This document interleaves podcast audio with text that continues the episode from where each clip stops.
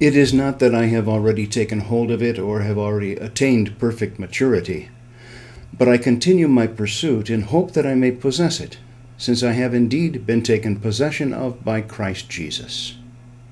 Now, from our Spanish Mass texts, this verse reads I do not mean that I have already achieved that ideal or that it is already perfect, but I strive to conquer it, because Christ Jesus has conquered me.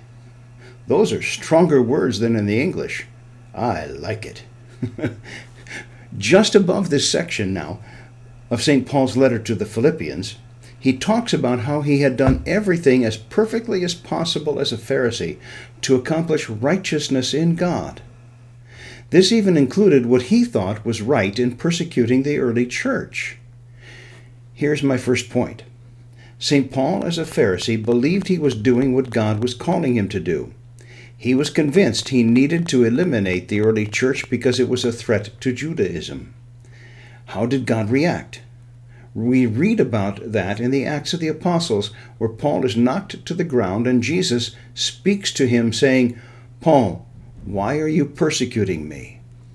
The point here is that if we are convinced we are following God's call on our lives, we need to continue to pursue the course that we are on. This is especially true in sacramental marriages and in consecrated life. If God has called people to a sacramental marriage or to a religious life, there had better be some very convincing ideas coming from God to take us away from what we have committed to. However, if we have it out of line, it becomes God's responsibility to correct us. We need to be open to His voice to hear a correction. And it took a lot for God to get Paul's attention. This is a very important point, but there is more that I would like to get to in, into this uh, reading today. My second point is this Paul came to understand that he was doing what he was doing as a Pharisee was not living the righteousness of God, the righteousness from God. He describes in this reading we have today where that righteousness comes from. It comes from allowing ourselves to be conquered by Christ.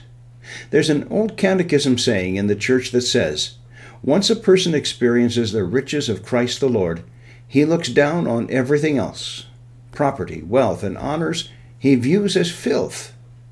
For there is nothing that can compare with that supreme treasure, nothing that can be placed beside it. Do you want to gain every treasure worth valuing? Surrender to Christ. Surrender to his righteousness. The expression, the righteousness of God, refers to the state of righteousness or justice, or if you will, justness, in which a person is placed when God gives him grace. This is called righteous, the righteousness of God, because man cannot attain it through his own efforts. It is a free gift of God. This is important.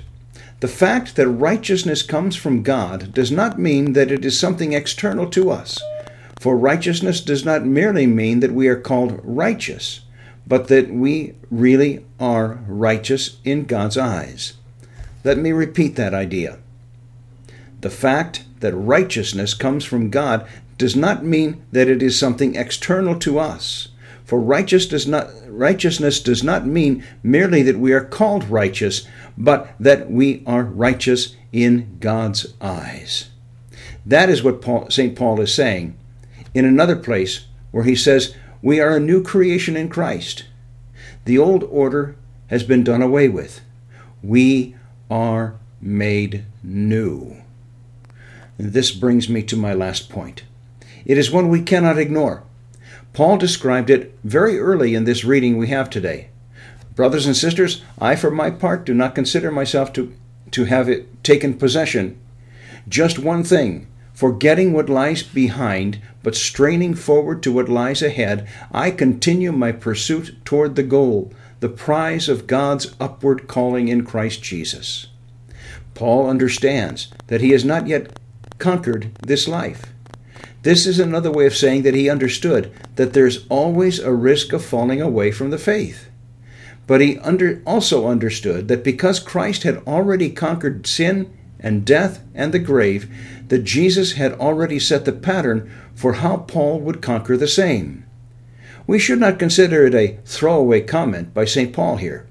He understands that we are called to complete, excuse me, called to compete, to conquer, to possess this holiness of life that God is offering to us. Christ has conquered, and we conquer with him. As we are drawing close to the commemoration of Christ's conquering of sin and death and the grave, we need to invest in this same battle as we finish Lent. If you have backed away or given up on whatever you had planned to do for Lent, now is the time to recommit. Now is the time to drive forward to conquer those things that keep us from being in the righteousness of God. He has given us all the benefits we need, all the grace we need to stand firm in His ways, in His holiness, not for our sake, while we do receive a benefit, but for the sake of the glory of God who deserves everything we can give. We hear of wars and rumors of wars throughout our world, and we have a battle going on in our own souls. Now is the time to step up with the power of God, given to us by His grace, His righteousness, and conquer in the name of Christ. Pope St. Leo the Great said, No one, however weak, is denied a share in the victory of the cross. No one is beyond the help of the prayer of Christ. Does the militaristic sound of that cause you problems? We are in a battle for our souls. Jesus has won the war, but each of us needs to win our own battles. And if you do not know you're in a battle, you've already lost it. Let us pray. Lord Jesus, you have conquered sin and death and the grave. We turn to you during this last part of Lent and invite you to conquer our hearts. Conform them to your own sacred heart, that we may give to you what you truly deserve, and also that may, we may receive what you freely offer to us, that we may be the very righteousness of God before a world torn apart by war and violence. Help us to conquer in the name of your holy peace in the name of your holy kingdom. And as Paul prayed that he not be excluded, so we pray that we not be excluded from your holiness, from your eternal life. Amen.